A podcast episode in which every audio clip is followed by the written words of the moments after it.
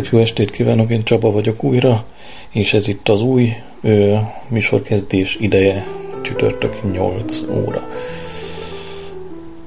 Ma mesélni fogok, ö, meséket fogok olvasni Lafontentől nem eredeti nyelven, hanem ö, a Cucor Gergely fordításában. Azért választottam ezt, mert a kosztolányi féle fordítások jóval népszerűbbek, pont. Tehát mit, mit mondhatnék még erről? A cucorféle az pedig, az pedig nekem azért tetszik, mert nagyon nyers. Ugyanakkor olyan érdekes szavakat tud használni, ami, amiket máshol nem igazán láttam. Ebből következik az is, hogy az olvasással valószínűleg több probléma lesz, mint korábban szokott nem tudom, ezeknek egy részét majd kivagdosom, másik részét viszont én benne hagynám, jelezve azt, hogy küzdök. Ez is a egyik oka a fordítás választásának, hogy, hogy kicsit magasabbra emelni magam előtt a lécet, hogy um, no pain, no gain. Tehát, hogy hogy van ez magyarul, küzdj, küzdj azért, hogy, hogy haladj, hogy fejlődj elmondtam Lafontent, elmondtam Cucort. Ja igen, ezeknek a meséknek egy része áthallásos lesz.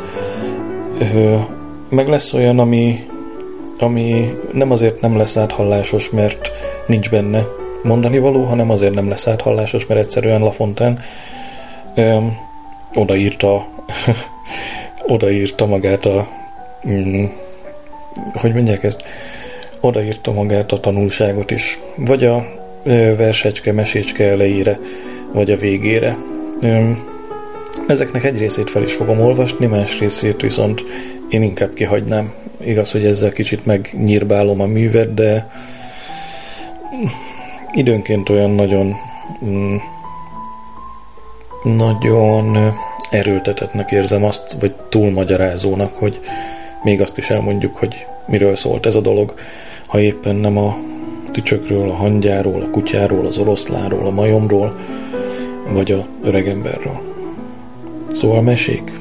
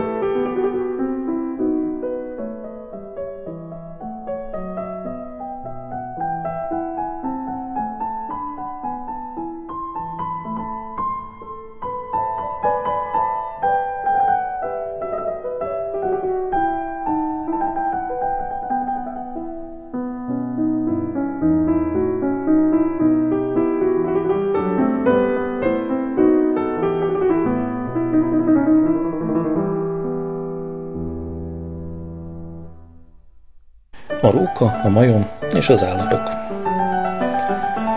Az oroszlán meghala, gyűlést tartanának az állatok, hogy királyt választanának. Azt végezték, hogy az fog lépni helyére, akinek a korona illik a fejére. Egyik szarvai miatt fel nem tehette, vagy nagy füleit alá el nem rejthette. Némelyiknek szűk vala, némelyiknek bő, sehogy sem találkozék hozzá illő fő. Végtére egy majom is felpróbálgatá, Addig nézte, szaglázta és vizsgálgatá, míg az állatok éjjent kiáltozának, s birtokosává tevék a koronának. A róka a választást nem helyeselte, de azért a hódolást ő is megtette. De hogy leugrassa az ugorkafáról, leléptesse pünkösdi, leléptesse pünkösdi királyságáról, Uram, mond, én udvari biztos embere a boldogult királynak, főminisztere tudhatom csak egyedül, és felségeddel közlöm is, ő mely roppant kincset rejtett el. A majom piszkos lelkű pénzszerető volt, a, kusz, ku, a kutya a róka beszédére kész szívvel hajolt.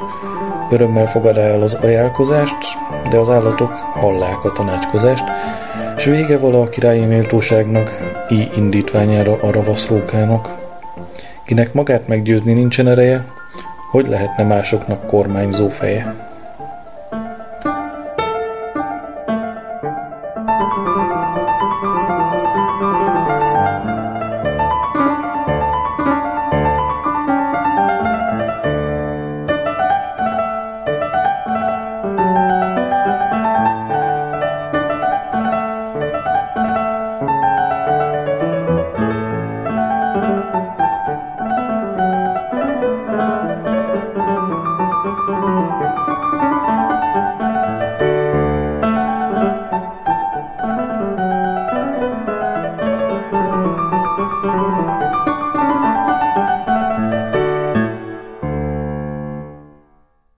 Az öreg és a három ifjú. Na, ezt meg azért szeretem, bocsánat, hogy beleszólok, de hát mégiscsak az én adásom. Szóval ezt azért szeretem, mert olyan keleti típusú bölcsesség van benne.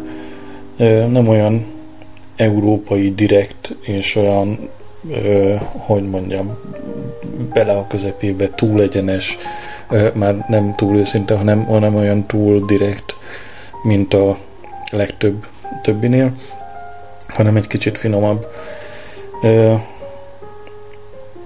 De hát végül is nem tudom, 17. században vagyunk, és nem igazán voltak meg azok a, azok a mm, eszközök talán a, a költészetben, vagy egyáltalán a művészetben, amivel sokkal finomabb módon lehetett volna kifejezni ezeket. Vagy igen? Ö, nem tudom, ezzel, ezzel mondjuk lehetne vitatkozni. Ö, mm, csináljuk azt, hogy, hogy aki ezzel vitatkozni akar, az vitatkozzon. Én erre kíváncsi vagyok, hogy, hogy mennyire voltak finom eszközök. Azok a finom eszközök mennyire voltak meg, amikkel Lafontaine nyilvánvalóan nem él. Na de vissza, ö, az volt a cím, hogy az öreg és a három ifjú. Egy 80 esztendős öreg kertjében fát ültete. Három ifjú ezt meglátván gúnyolódva nevete, hogy a vén a sír szélénél azt hiszi, hogy még soká él. Pátriárka időt ígér a vén bohó magának, s még valaha gyümölcséből akar enni a fának, pedig már halál torkába, koporsóba fél lába, csak fiataloknak való gyümölcsfákat ültetni, hogy aratáshoz nincs remény, mi bolondság ott vetni. Nincs ész az öreg az agyába, leszállt a lába szárába. E balgatag beszédeket az öreg csak hallgatta, komoly hangon az ifjaknak e, feleletet, e, felelet, e feleletet adta. Fiaim, ifjúságotokat nem irigylem, sorsotokat. Énefának gyümölcséből részt ugyan nem vehetek, de vajon a sors nem szintúgy szabad eti veletek? Van-e ember, ki a halál előtt irgalomra talál? Ő a virágzó ifjakat, s a gyenge kisdedeket, erőteljes férfiakat, érelmedett véneket veszik a szája élére, s szállítja a sírfenekére. Hogy egy napot elérhettél, másikkal ne biztosd magad, reményed, terveid messze ne nyújtóztassad. Rád fúvall a halál szele, és oda minden remény vele. Ifjúság, nagy gazdagság, tudomány és bölcsesség, hatalom, fény, nagy születés, deli termet vagy szépség ellenem itt sem használhatnak. Dühének ellen nem állhatnak. Hogy éltem vége közelget, azt igen jól érzem, de azon gyönyörűséget már előre élvezem, hogy nyugvó poraim áldják, kik gyümölcseim használják. Hamvaim békével fognak nyugodni árnyékában, mert fáradtságomnak mások részesülnek hasznában. Boldog, akinek élete másoknak hasznos lehet-e. Így beszélt a jámbor öreg. Az ifjak csak hallgatták, de következő sorsukat korán sem gyaníthatták, mert a veszélyt, mely környezi életünket fátyol leplezi. Az egyik Amerikába indult, s a tengerbe holt. A másik hadi dicsőség hír szomjúhozója volt, s a mars véres táborában kimúlt élete virágában, mikor még el sem kezdhették jóformán a viadalt. A harmadik egy fáról leesvén szörnyű halált halt, ennek az öreg ásatás írját, s könnyekkel áztatá. És e történetet, hogy mások tanulságot vennének belőle, és a reményre ne sokat építenének, mindenfelé beszélgette, és a sírkőre fölmetszette.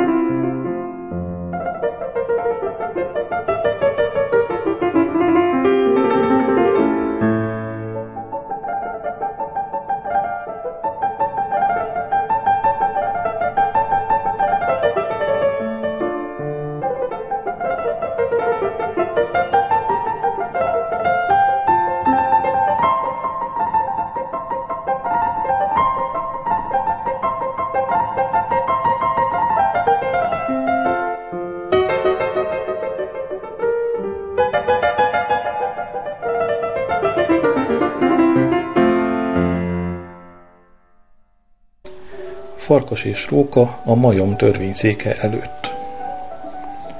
Egy rókának sikerül-e egy tyúkot elberhelni, ezt az álnok farkas tőle el akar perelni.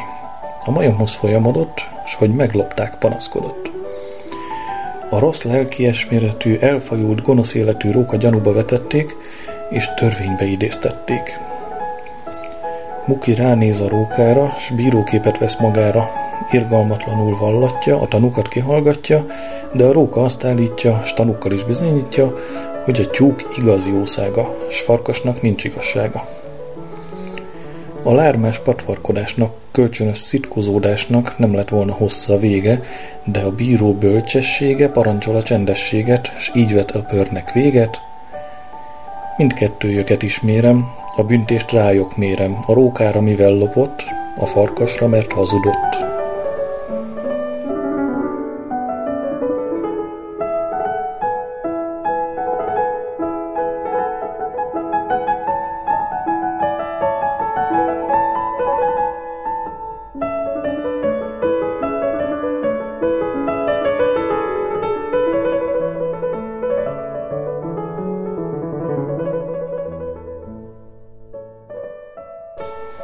Az ebb és árnyéka.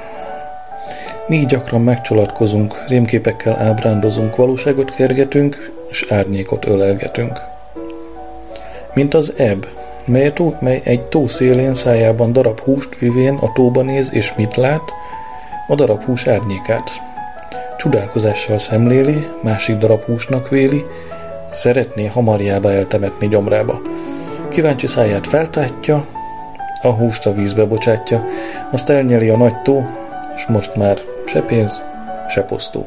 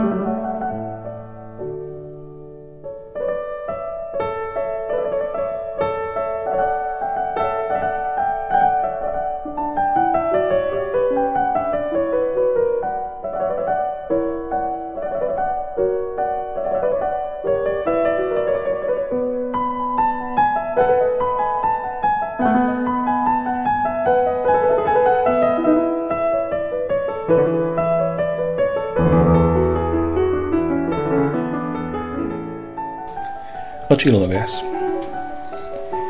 Egy csillagjósló igen nagy figyelemmel vizsgálta a csillagos eget félszemmel. Vizsgálatiba gyakran úgy elmerül-e, hogy figyelme minden más tárgyat kerül-e. A gödröt maga előtt észre nem vette, mert távcsövével nézte, s méregette az égnek egy újdonnan feltűnt csillagát, és egyszer csak a gödörben lelte fel magát. Egy ismerőse így szól. Tudós barátom, te ügyetlen is vagy, vak is, mint látom. Sorsunkra csillagokból akarsz jósolni, és égi titkokra minket megtanítani. Te bölcsességet keressz csillagokban, és nem látod azt, ami az orrod előtt van.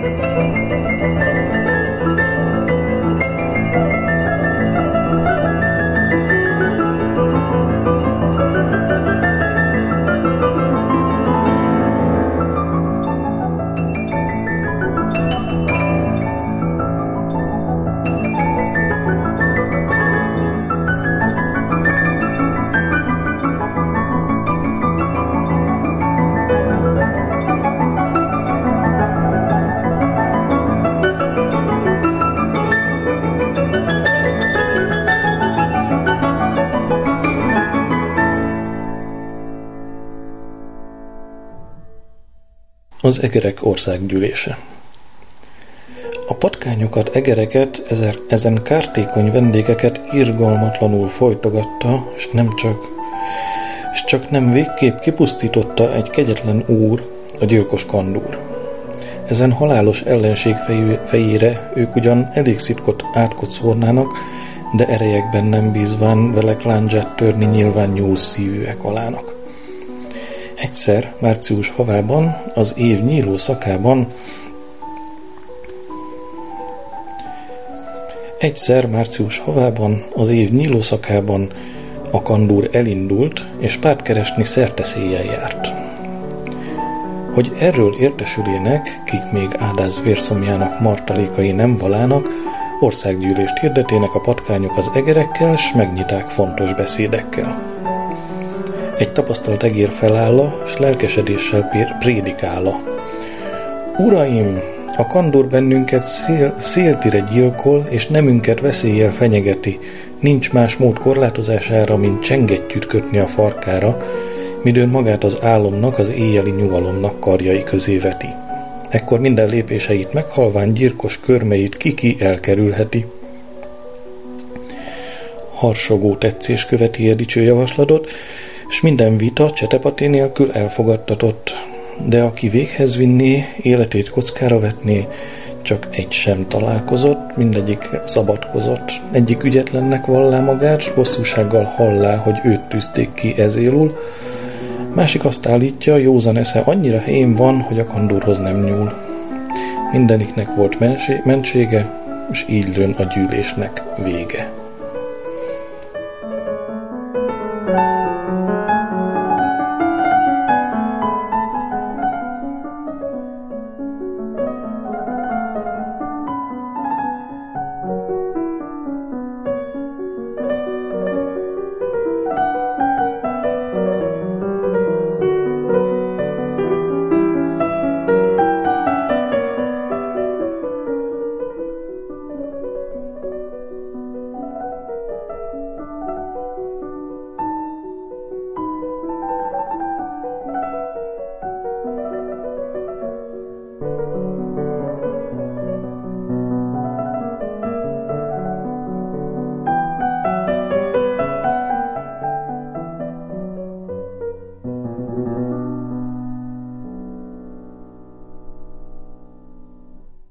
Farkas és a bárány Mindenkor az erősebbnek van igazsága, mit sem használ a gyengébbnek ártatlansága. Ha el akar a hatalmas nyelni, ő lesz a diadalmas. Egy farkas, csillapítván szomját, egyszer megpillant a pataknál egy kis báránykát, távol s alant. Nem retteget felségemet? Miért zavarod fel vizemet? Mérgesen rárivalkodik, s fenyegetőzik. A bárányka meghunyászkodik, s mentegetőzik. Uram, miként zavarhatnám vized, hisz tőled jő hozzám. Hat hét előtt méltóságomat titkos, szitkos szavakkal illetéd, s úri családomat sok rágalmakkal. Uram, azt én nem tehettem, akkor még nem is születtem. Úgy hát apád volt, vagy testvéred? Nem. Úgy hát apád vagy testvéred volt. Uram, tévejeksz, apám, testvérem rég meghalt. Az semmit nem tesz, lakói értek. Megragadta, és kegyetlenül szétszaggatta.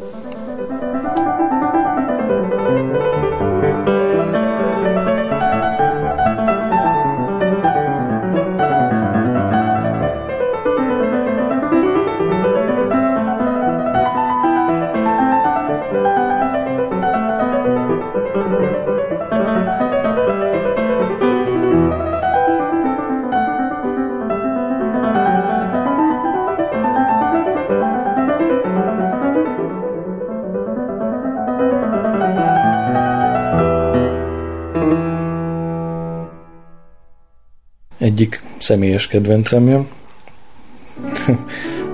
Mondhatjuk-e azt, hogy kedvenc arra, amit pár órája ismerünk? Na mindegy, szóval én nekem ez tetszik. Az öreg és a halál. Egy 80 éves ősz élelmedett, nem, kezdjük előről. Tehát az öreg és a halál. Egy 80 éves, ősz, élemedett ember az erdőn fát szedegetett. Szegénynek hányszor kell legörnyedni, még egy kevés fát összebír szedni. A nyalábfát majd vévén hátára indulni készül tovább útjára, de lábai nem akarják bírni. Ledől, s elkezd zokogva sírni. Kegyetlen halál, ó irgalmatlan, te ki oly sokszor eljössz hivatlan, s a csecsemői ártatlanságot, a szép reményre nyílt fiatalságot, ifjúságot, egyre öldöklöd, ó, valahára egy nyomorultnak hallgass szavára, ó, szabadíts meg unt életemtől, hordozhatatlan régi terhemtől. Ezen szavakra a sárga halál, mint rémítő váz, elejébe áll. Eljöttem, úgymond, kívánságodra, mivel lehetek szolgálatodra. Köszönöm, hogy nem hagytál magamra, Uram, ezt a fát add fel a hátamra.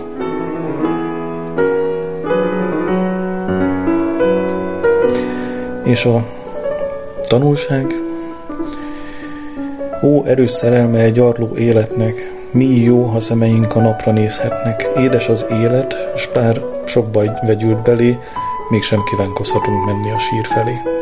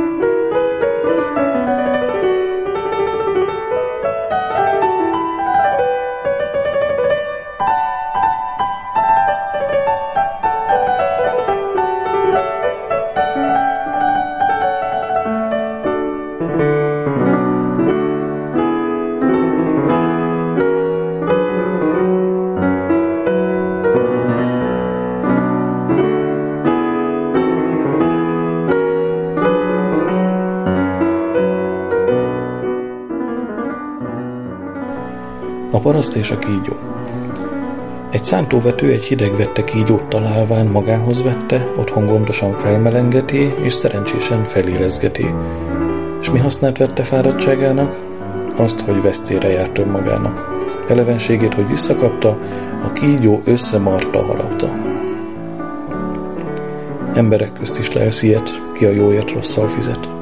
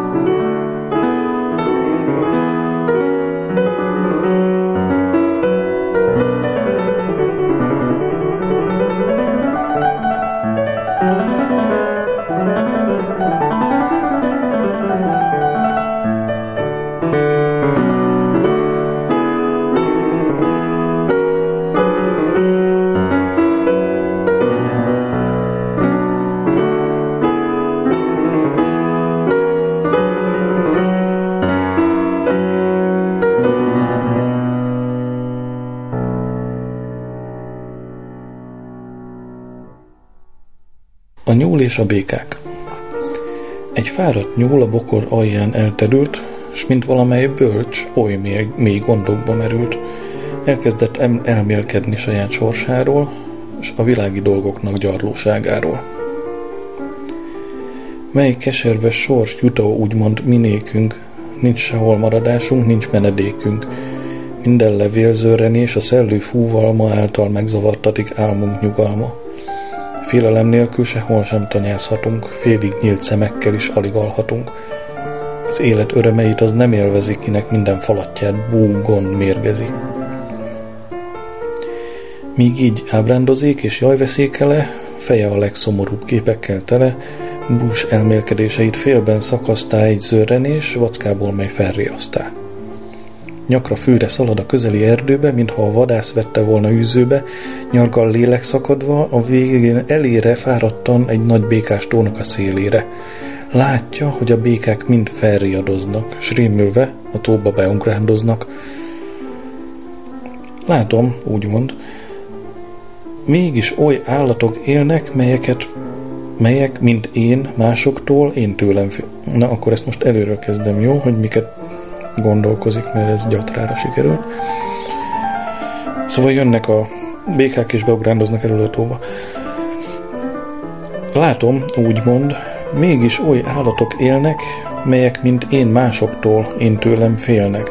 Nem tartom magam már, már oly boldogtalannak, látván mások is minő helyzetben vannak.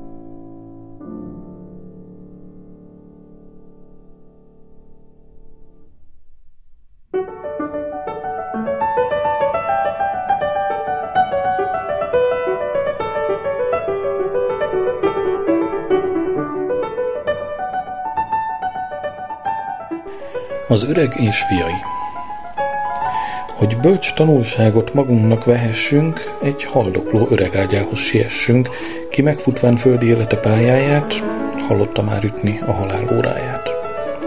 Nyugodtan várja azt, csendes kimúlása, mert fedhetetlen volt élete folyása. Összegyűjti maga körül gyerekeit, gyermekeit, bocsánat, tehát összegyűjti maga körül gyermekeit, s kiönti előttük szíve érzelmeit. Bölcs tanácsokat ád, miket kövessenek, hogy mint ő oly boldog véget érhessenek. Hogy az egyetértés jótévő hasznait, s az egyenetlenség sokféle kárait értésekre adja, közikbe hozatott egy csomó nyílvesszőt, s nekik általadott kérvén, hogy próbáljanak rajta, e, próbálják rajta, próbálnák rajta erejüket, és törnék el az összekötött nyilvesszőket. Miután mindegyik magát megvetette, de erejét siker nélkül vesztegette, széjjelszedette az öreg a nyilvesszőket, és gyenge erejével eltördelte őket. Fiaim, mond, ti is így erősek lesztek, ha együtt tartotok, de ha összevesztek, ha kiút, kiütköztetek az egyenetlenség, mindenfelől rátok rohan az ellenség, megosztott erővel ellen nem állhattok, a dúló viharral szembe nem szállhattok. A fiúk ígérték, hogy szívükbe rejtik ezen bölcs tanácsot, soha nem felejtik. Boldognak is érzi a rokonság magát, míg a viszállódás meg nem hinti, míg a viszállódás nem hinté maszlagát, egyesült erővel összetett vállakkal küzdöttek a veszélyt hozó viharokkal. De hogy az osztálynál összeperlekedtek, s a törvénykezésbe belekeveredtek, a viszálykodásnak bújtató mérgelőn a boldogságuknak megemésztő férge. Elperelték tőlük minden jószágokat, s végre koldusba trajottatták magukat.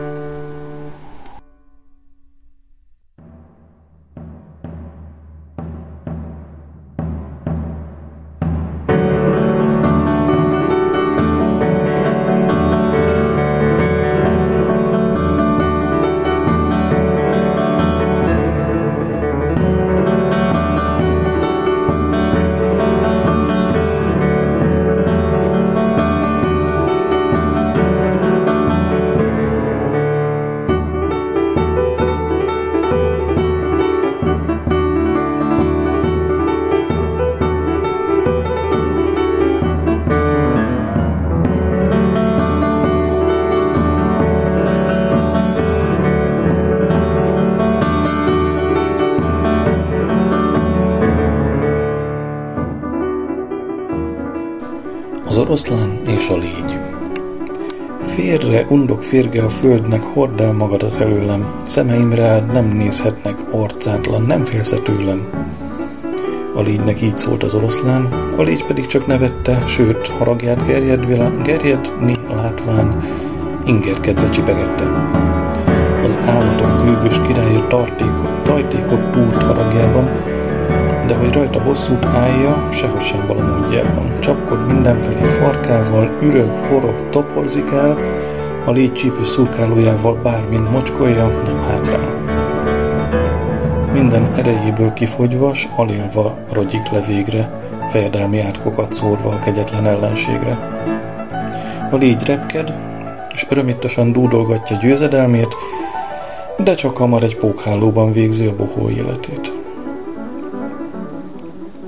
Gyakran nagyobb veszélyt is semmibe hajtunk, sokszor a csekéba is csúfot tesz rajtunk. Mert hibázunk, nem vigyázunk.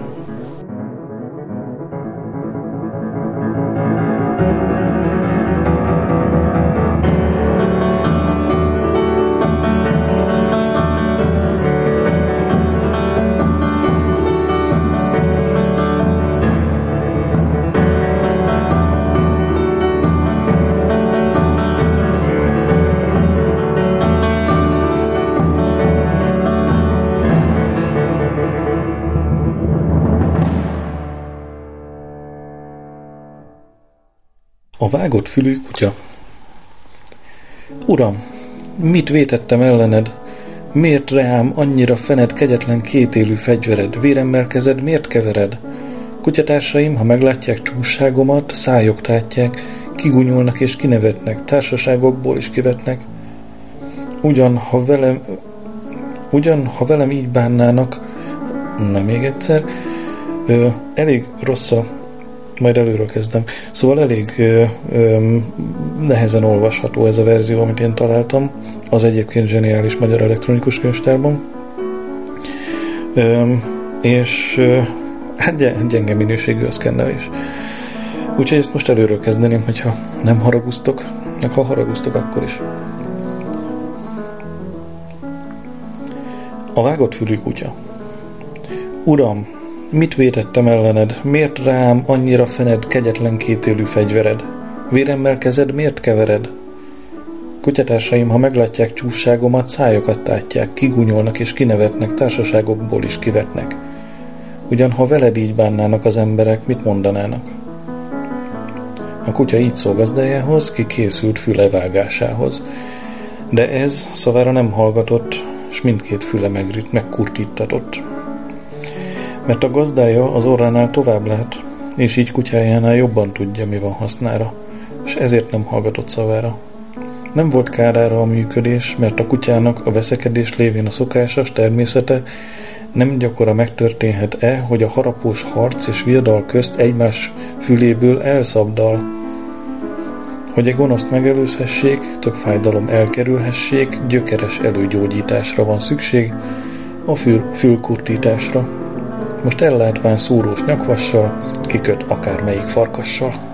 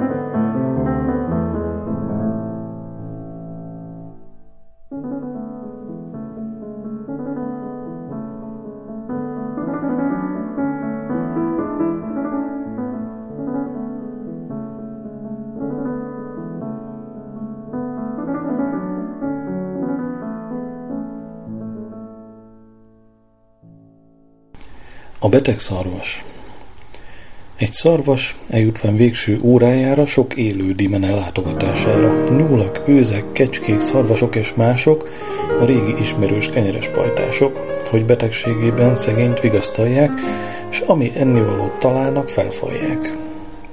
Unszolták sok testi és lelki gyógyszerekkel, füleit verdesték sok fecsegésekkel. Ah, miért nem hagytok kimúlni csendesen, sóhajtotta, sóhajtja a szarvas, sírván keservesen. Szomorúan futta hattyúi vég, végdalát, a párkák szaklatták már élete fonalát. Hasztalan esdekel, folyvást nyakán vagynak a zsarolók, s békét mindaddig nem hagynak, míg élés kamrája ki nem fogy végképpen. Akkor eltávoznak egymás után szépen. Nem lehet vén többé nem lehet fén többé nála nyelni, falni, magát a beteget éhen hagyják halni.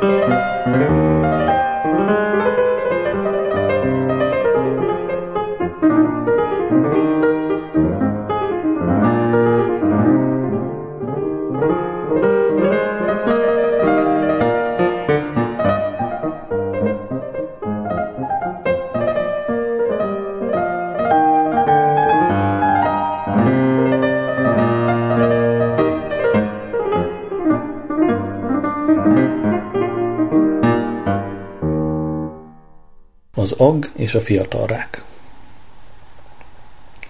Egy vén bohórák megtámadta, kíméletlenül pirongatta szíve bálványát, kedves leányát. Miért lépdegél hátrafelé? De a lány azt feleli, ah, kedves szép anyám, ne légy oly haragos, te is úgy mégy. A gyermekek és ifjak nevelésében, a jóra vagy gonoszra vezérlésében több foganatja van egy példaadásnak, mint száz tanításnak vagy pirongatásnak.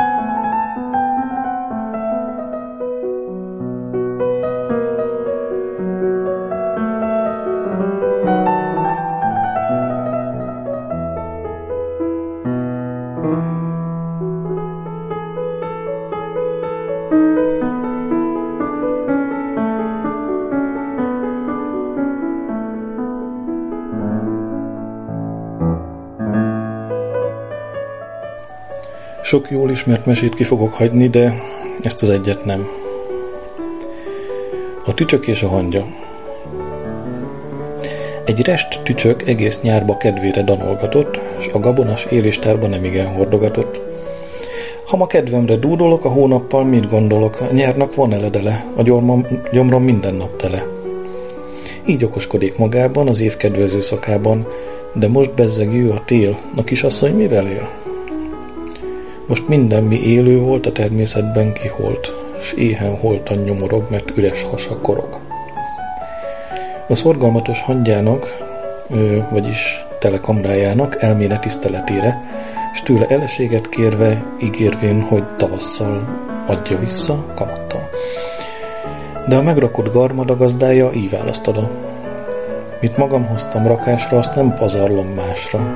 Hugocskám, ha a melegben muzsikáltál, a hidegben most kedvedre táncolhatsz. Itt a tél, farsangolhatsz.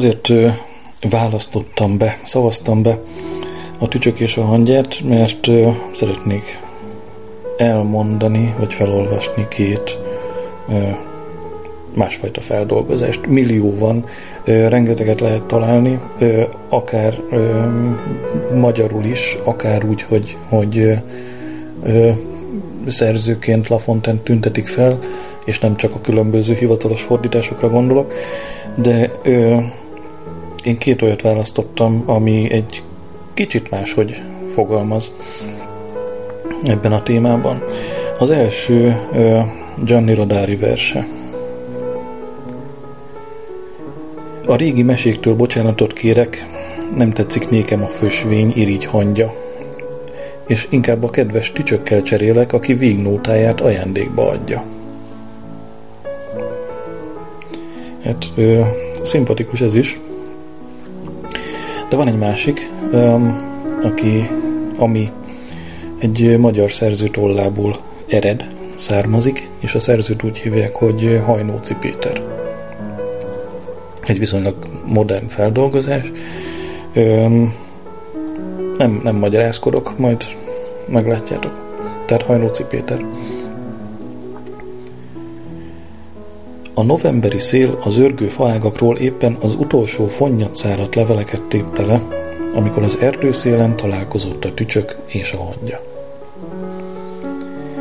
A hangya kicsit kopott, naftalinszagú, de panoflix béléses téli kabátot viselt, júliusban vette leszállított áron a bizományjáruházban, akár a vízhatlan síbakancsát, a tücsök viszont láthatóan didergett, vékony és béleletlen vászon zsekiében. A tücsök zsebre dugott kézzel áldogált, mert kesztyűje nem volt. Jó napot, tücsök szomszéd, mondta a hangya. Ahogy elnézem, nem izzad bele a kabátjába. Bizony hideg van, hangya szomszéd, válaszolt vacogva a tücsök. Ez a szél az ember csontját is átjárja. A hangya megigazítgatta bőrkesztyűs kezével a sálat a nyakán. A feleségem kötötte, mondta. Ügyes asszony, nézi a televíziót, és közben mindig köt vagy horgol valamit.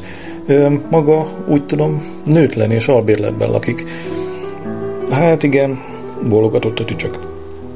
Tudja, én mindig csak hegedülgetek, másra nem igen marad idő cigarettás dobozt kapott elő a zsebéből, és oda kínálta a hangyának. Köszönöm, rázta a fejét a hangya. Több mint három hónapja, hogy leszoktam a dohányzásról. Nem csak haszontalan, az egészségre káros szenvedélyez, de pénzbe is kerül. Egy doboz cigaretta árából megreggelizhet, vagy megvacsorázhat a magamfajta kétkezi munkás, és megközelülte a torkát. Úgy tervezzük a feleségemmel, hogy jövőre nagyobbra cseréljük a lakást. Központi fűtés, telefon, közvetlen föld alatti járat a szemétdombhoz. A tücsök cigarettára gyújtott. Aki nyáron hegedül, míg mások megfogják a munka végét, hogy vigyék valamire az életben, a hangya megcsóválta a fejét. Talán azt gondolta, kedves tücsök szomszéd, hogy ebben az évben nem is lesz tél, egy hét múlva elutazom, mondta a tücsök. Csak úgy május felé jövök haza. Elutazik, csóválta a fejét a hangya. Valami rokoni meghívás, kedves szomszéd? Nem járok én vendégségbe, mondta a tücsök. Csak hegedülhetek otthon, gyakorlok. Elárulná, hova utazik? Mosolygott rá a hangya. Párizsba, mondta a tücsök. Párizsba? A hangya kerekre tágult szemekkel a tücsökre merett. Tréfál, kedves szomszéd? kérdezte kis emelkedett hangon. Miből telne magának arra, hogy Párizsban töltse a telet? Meghívtak. A konzervatoár, mondta a tücsök. Hangversenyeken hegedülök. A hangya a földre szegezte szemét, hallgatott egy darabig, aztán kérlelő hangon megszólította a tücsköt. Tekintettel a régi ismerettségre elintézne egy számomra fontos ügyet? Kérem, nagyon szívesen, biztatta a tücsök. Ha mondja a szomszéd úr, arra kérném, mondta a hangya, hogy Párizsban keresse fel a Fonten urat, és mondja neki, hogy nyalja ki a seggem.